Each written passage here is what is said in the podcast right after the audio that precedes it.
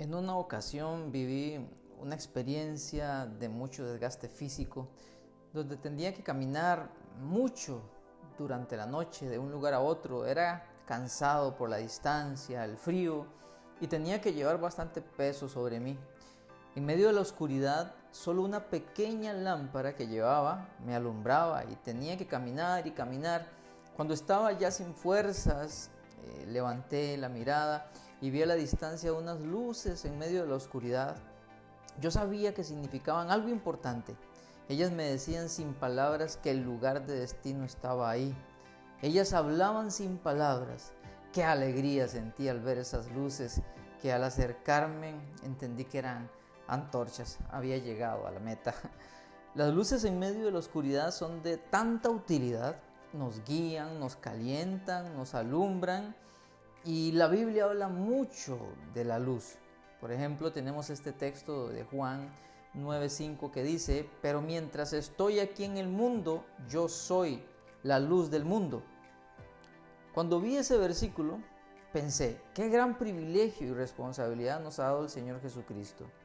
Es que, mira, Él nos dice que Él es la luz del mundo, lo dice en el texto que acabamos de citar arriba, además lo dice en este otro, de Juan 8:12.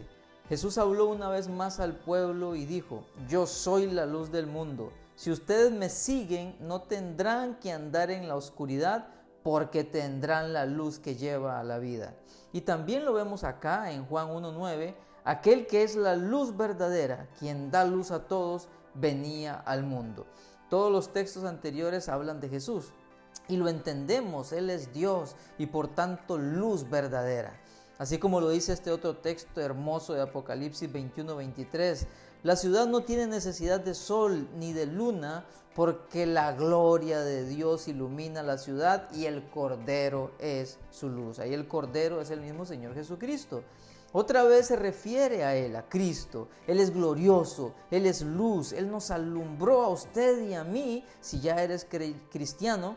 Pero a continuación viene la gran responsabilidad de Mateo 5:14. Ustedes son la luz del mundo, como una ciudad en lo alto de una colina que no puede esconderse. ¿Qué le parece? Otra vez, ustedes son la luz del mundo, como una ciudad en lo alto de una colina que no puede esconderse. ¡Wow! Haz una pausa y medita en este texto. Tú y yo como cristianos representamos a aquel que es la luz, tanto que se nos dice, ustedes son la luz. Luz en la oscuridad de este mundo. Representamos esperanza para muchos.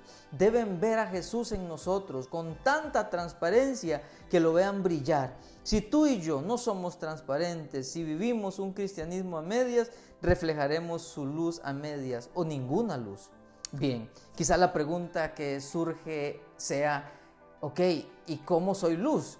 ¿Cómo es esto en la vida práctica? Bueno, la respuesta está en este texto de Filipenses 2, 14 y 15 que dice, hagan todo sin quejarse y sin discutir, para que nadie pueda criticarlos, lleven una vida limpia e inocente como corresponde a hijos de Dios y brillen como luces radiantes en un mundo lleno de gente perversa y corrupta. Así es, viviendo de esta manera, como nos dice Filipenses, somos luz y representamos a Cristo, quien es la luz verdadera que nos alumbra. Y siendo luz, guiamos a los que están en la oscuridad del pecado, como un día estuvimos usted y yo, para que conozcan a Cristo, quien ilumina nuestras vidas.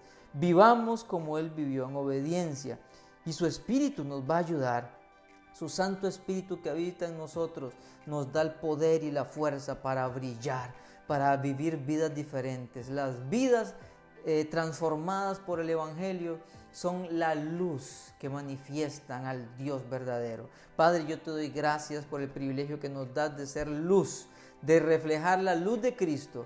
No somos luz propiamente, porque nosotros no hay luz. La luz es la de Cristo, está en nosotros pero tenemos que ser transparentes, obedientes, vivir en pureza para reflejar tu luz y guiar a otros. Danos esa gracia, Espíritu Santo, de ser luz.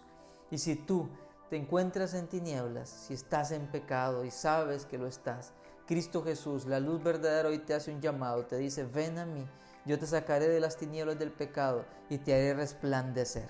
En el nombre de Jesús. Si necesitas una guía, un apoyo, puedes escribirnos y con mucho gusto. Eh, puedes escribirnos al 88754694 y ahí te vamos a dar un apoyo. Que el Señor te bendiga y nos escuchamos en nuestro próximo pan diario. Bendiciones.